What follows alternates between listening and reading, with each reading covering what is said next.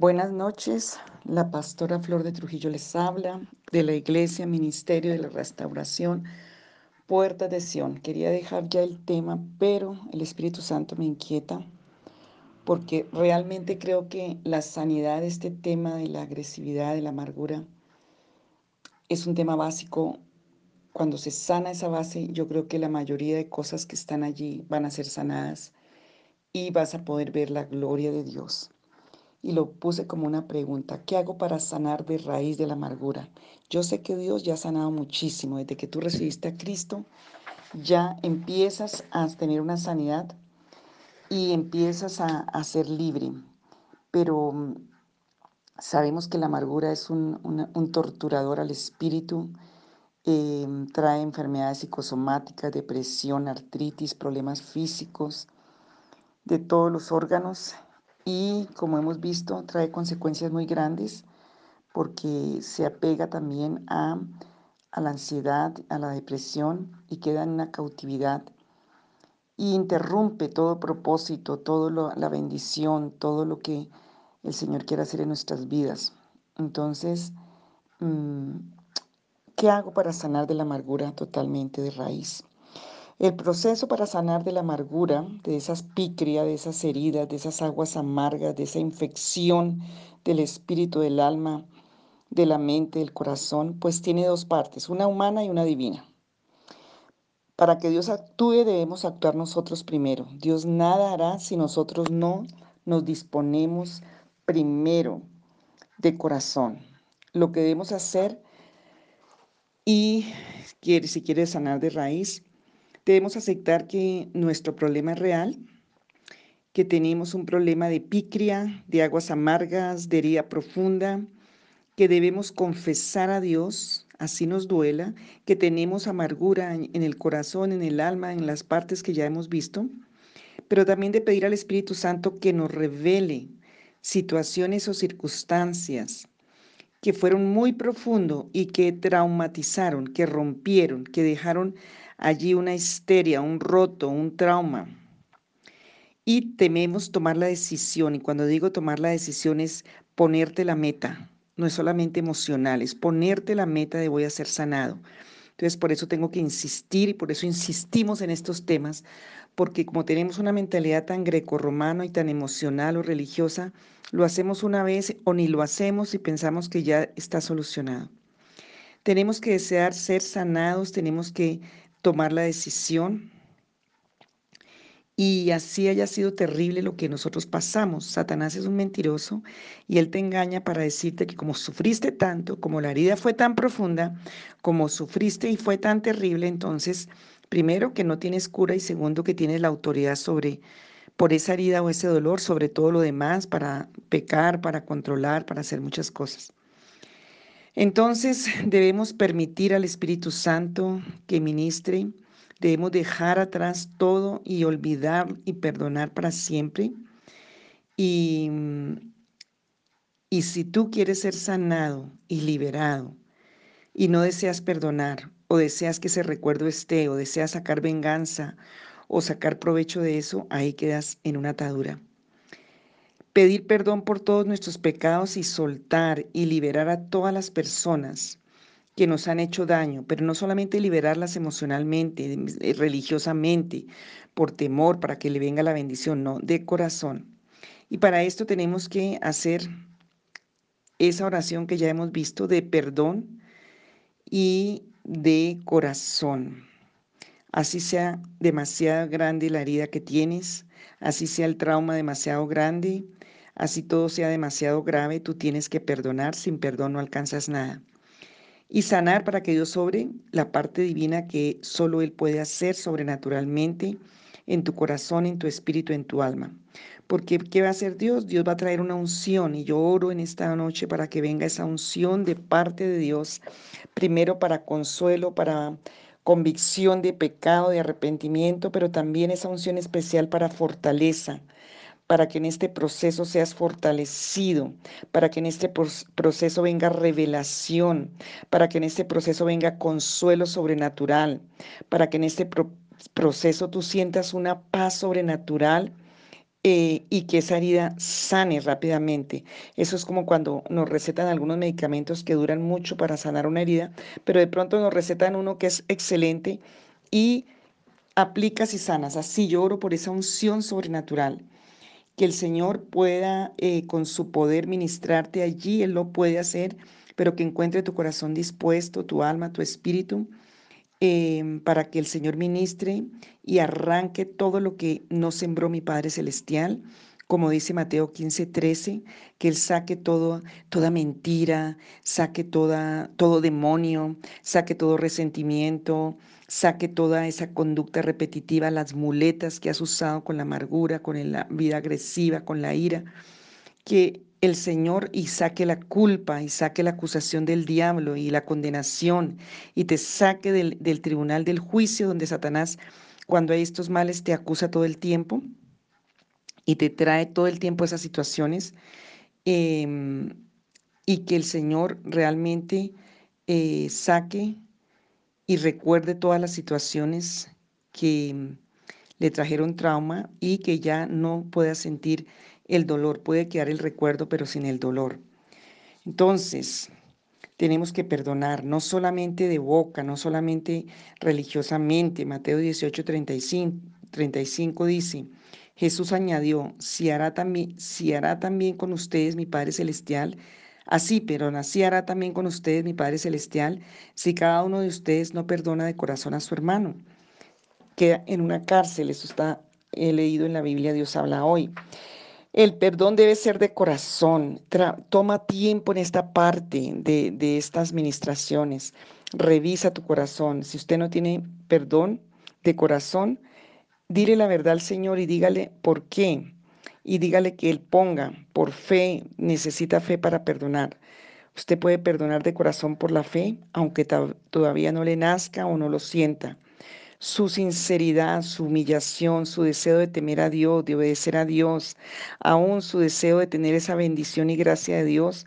Y esa obediencia va a hacer que el Señor mueva su mano a tu, favor, a tu favor. Hoy leía precisamente cuando este ladrón, están los dos ladrones, el Señor está siendo crucificado y el uno empieza a insultar a Jesús pero el otro lo calla y le dice, temamos a Dios, este hombre es justo, nosotros estamos aquí y, y, y le pide misericordia a Dios, le dice, Señor, sálvame. Y el Señor le dice, hoy estarás conmigo en el paraíso.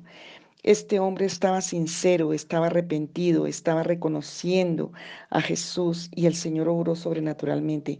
Así lo hará por tu vida. Él sabe tu lucha, Él sabe tu dolor, Él sabe hasta dónde te afectó, Él sabe todo y te ama. Entonces, Él está dispuesto a traer su mano de favor y, de gracia y de gloria para ayudarte. Acércate en estos audios, en estas oraciones a un Dios de amor, a un Dios de misericordia, pero a un Dios de verdad.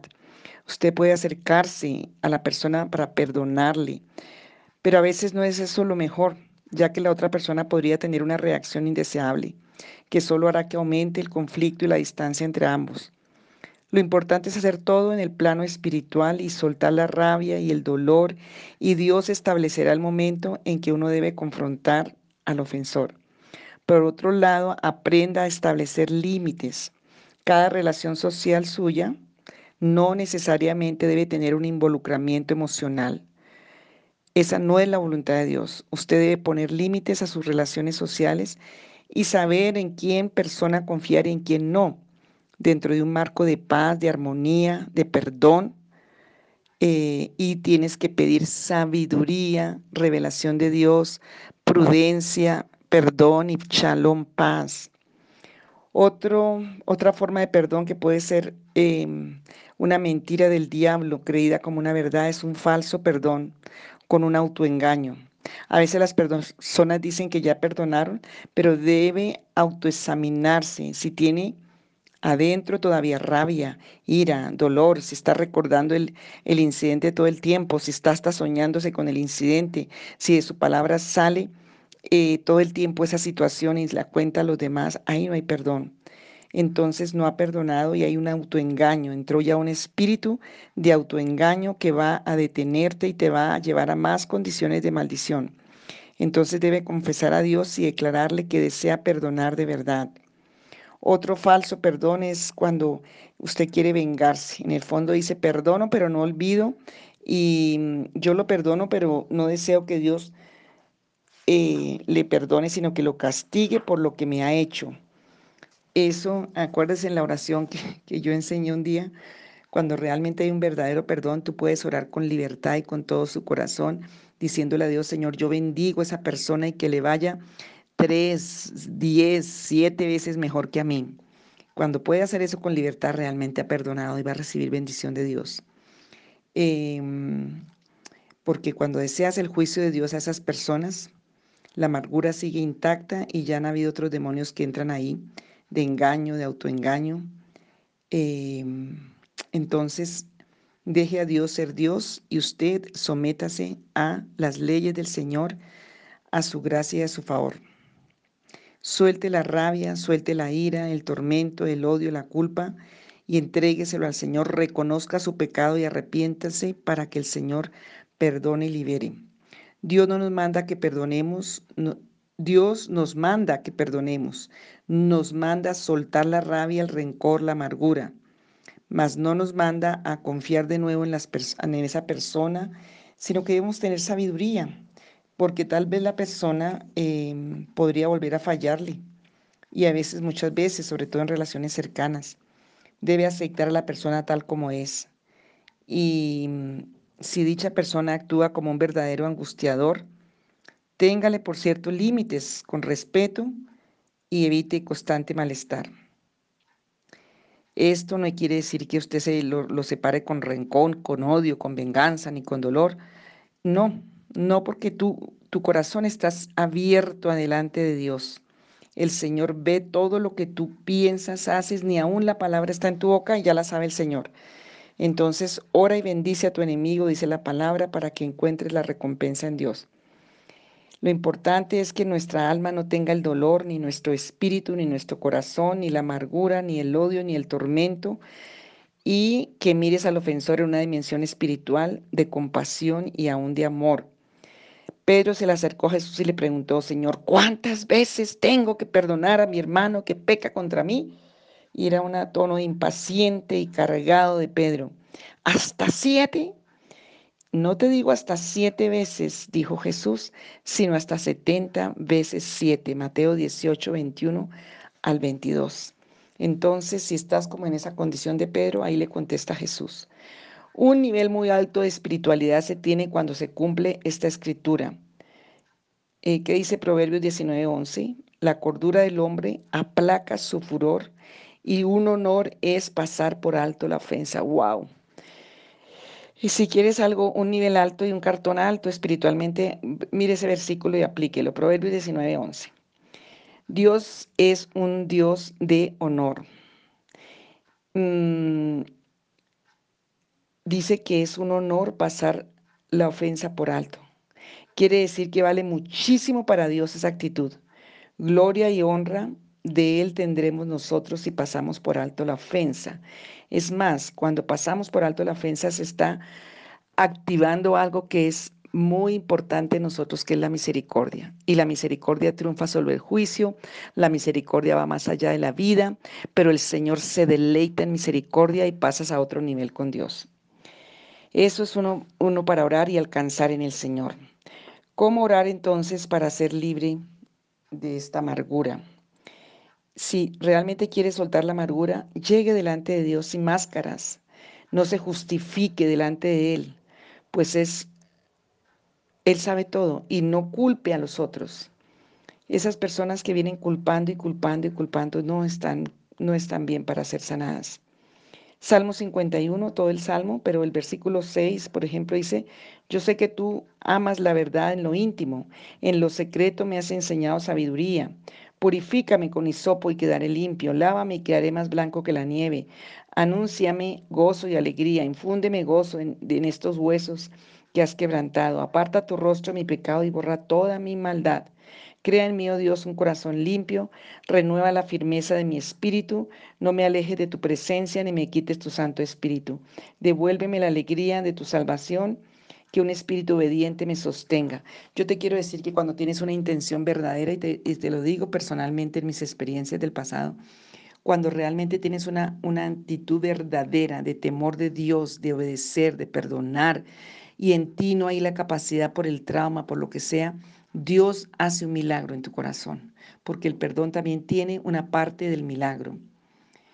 Em, cuéntale a Dios, realmente saca tus íntimos pensamientos, sentimientos, no lo oculte, cuéntale a Dios toda la inseguridad, la inferioridad, los odios, las envidias, la soledad. Cuéntale todo lo que te molesta, la tristeza, la derrota, la lucha, la frustración, la incapacidad aún, pero honestamente clamando que Él cambie ese corazón, que Él haga una cirugía de corazón abierto en ti, eh, porque usted mismo conoce realmente lo que está dentro. Sabes quién es usted, tú lo sabes, entonces el Señor quiere que te acerques con un corazón dispuesto. Tú sabes, Señor, por ejemplo, Señor, tú sabes todo lo que está en mi vida. Tú sabes lo que me gustaría hacer en este momento. Tú sabes que me gustaría pronto echar a esa persona en la licuadora y prenderla a toda revolución. Dile la verdad al Señor. No, no, no, no seas hipócrita con Dios, porque esa oración no va a subir al, al Señor. Dile la verdad. Entonces, porque la raíz de todas esas amarguras que vimos y el Señor tuvo que tomar el cáliz de la amargura en la cruz. Es que si Jesús no hubiera vivido la amargura en la cruz no tendríamos opción, pero Él lo, la tomó, Él la vivió en todas las áreas. Entonces la raíz de toda amargura es la falta de amor, el rechazo, por consiguiente la injusticia, las ofensas, todo lo que fueron heridas en momentos vulnerables, en áreas débiles de tu vida.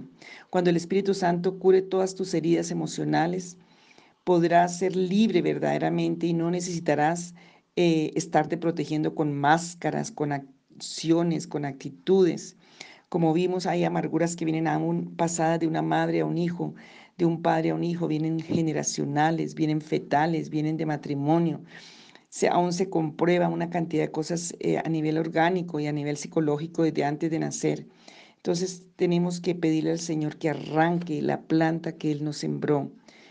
Em, entonces el Señor quiere, el, que más quiere sanarnos de toda amargura y liberarnos de todos esos demonios, condiciones, maldiciones, es el Señor, porque Él quiere derramar toda su gracia, toda su gloria y todo su favor sobre nosotros.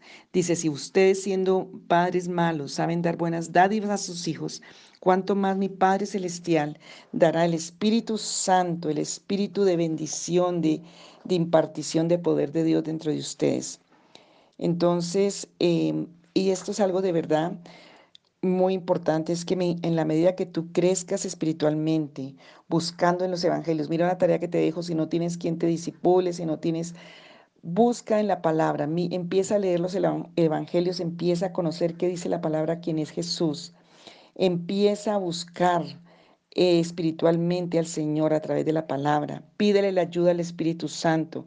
Medite, es repetir la palabra, es escribirla. Y en la medida que crecemos espiritualmente, vamos a ser más tolerables con la gente, vamos a, tener más discernimiento y no vas a ser tan vulnerable a las ofensas, porque a veces es el orgullo, es, es la herida, es el mecanismo que hemos hecho. Mm, entonces, cuando tú no sanas esas heridas o esos traumas, toda tu vida es una vida de tormento, una vida de continuo tormento que puede llegar hasta las drogas psiquiátricas, eh, calmantes, etc. eso no es tan cierto que el tiempo todo lo cura, porque un dolor puede aún empeorar con el tiempo. Pero cuando viene la palabra, cuando viene el bálsamo, cuando viene el vino nuevo, el espíritu y la unción del espíritu, la palabra, la verdad, podemos curarnos. Bueno, entonces podrían haber muchas cosas que te causaron amargura aún inconscientemente y que no reconoces. A veces puedes estar amargado con Dios. Hay mucha gente que está amargada con Dios por las pérdidas.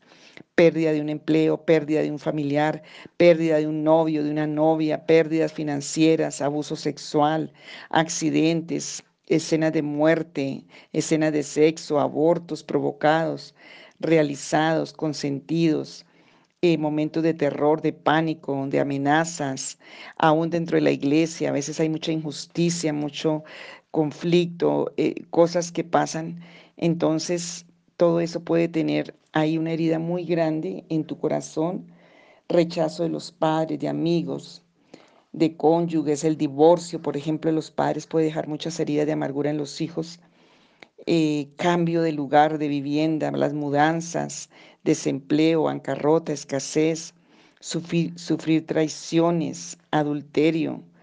Em, cuando hay crisis en muchas formas, esos son oportunidades donde el diablo siempre quiere venir a traer amargura. Y rupturas, todo lo que es trauma, lo que es rupturas, una de las, em, lo que puede entrar es muchísima amargura. Entonces, el perdón, vuelvo a repetirles, tenemos que entregar también la carga, entregar lo que tú no puedes controlar ni manejar, la ansiedad. El perdón, debemos perdonar a las personas responsables de los que causaron los traumas que hemos pasado en, en nuestra vida. Debemos orar perdonando y aquí hemos tenido audios muy grandes y suficientes sobre el perdón. Eh, podemos eh, ir al Señor, decirle la verdad, no escondernos en máscara, ni en apariencia, ni en religiosidad, ni en juicio, ni en condena. Podemos humillarnos, quebrantarnos, reconocer la verdad y creer que Él puede sanarme hoy, que el Señor está hoy para mi vida. Entonces, hoy el Señor quiere sanarte y vas a empezar a decirle, Señor, yo hoy reconozco y creo firmemente que tú eres el Hijo de Dios, que tú eres el Cristo, que eres el Mesías, que viniste a deshacer todas las obras del diablo, toda obra de maldad, las que puedo ver externamente, pero Señor, hoy oro para que las obras del diablo, de la maldad, del pecado, de la iniquidad que han estado en mi conciencia, en mi inconsciente, que todavía tengo de mis padres, de la niñez, de la juventud, de cualquier área de mi vida. Señor Jesús, yo quiero pedirte hoy que tú, Señor, deshagas toda obra del diablo que entró por la parte vulnerable, por el dolor, por la parte herida. Tú diste la vida en la cruz del Calvario. Señor, perdona mis pecados conscientes e inconscientes. Perdona toda iniquidad. Yo renuncio a todos esos beneficios, engaños, mentiras. Señor, tú resucitaste entre los muertos y pido que ese mismo poder actúe hoy en mí. Te confieso, Señor, que he andado en malos caminos, que he tenido amargura, resentimiento, ganas de que se mueran los que me hicieron daño, ganas de que les vaya maldiciones de Dios. Señor, he estado muy, muy como muchas veces lo estuvo David, como muchas veces lo estuvieron, Señor, esos siervos tuyos, Señor, que fueron tan heridos. Pero, Señor Jesús, aquí venimos a confesar porque hemos sido rebeldes, hemos sido vengativos, hemos sido desobedientes, hemos tenido malos pensamientos y hemos permitido que el dolor, que la amargura endurezca el corazón, Señor. Padre Celestial, porque hemos sido injustos, porque con el dolor que entró a nuestra vida hemos herido a otros, hemos amargado a otros, y por eso tenemos siembra y cosecha.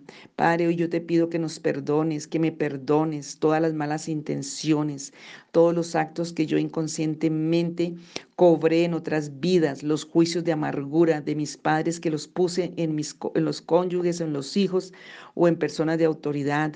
Padre, toda la mala intención, toda esa religiosidad que he usado como una espada y la espada de doble filo.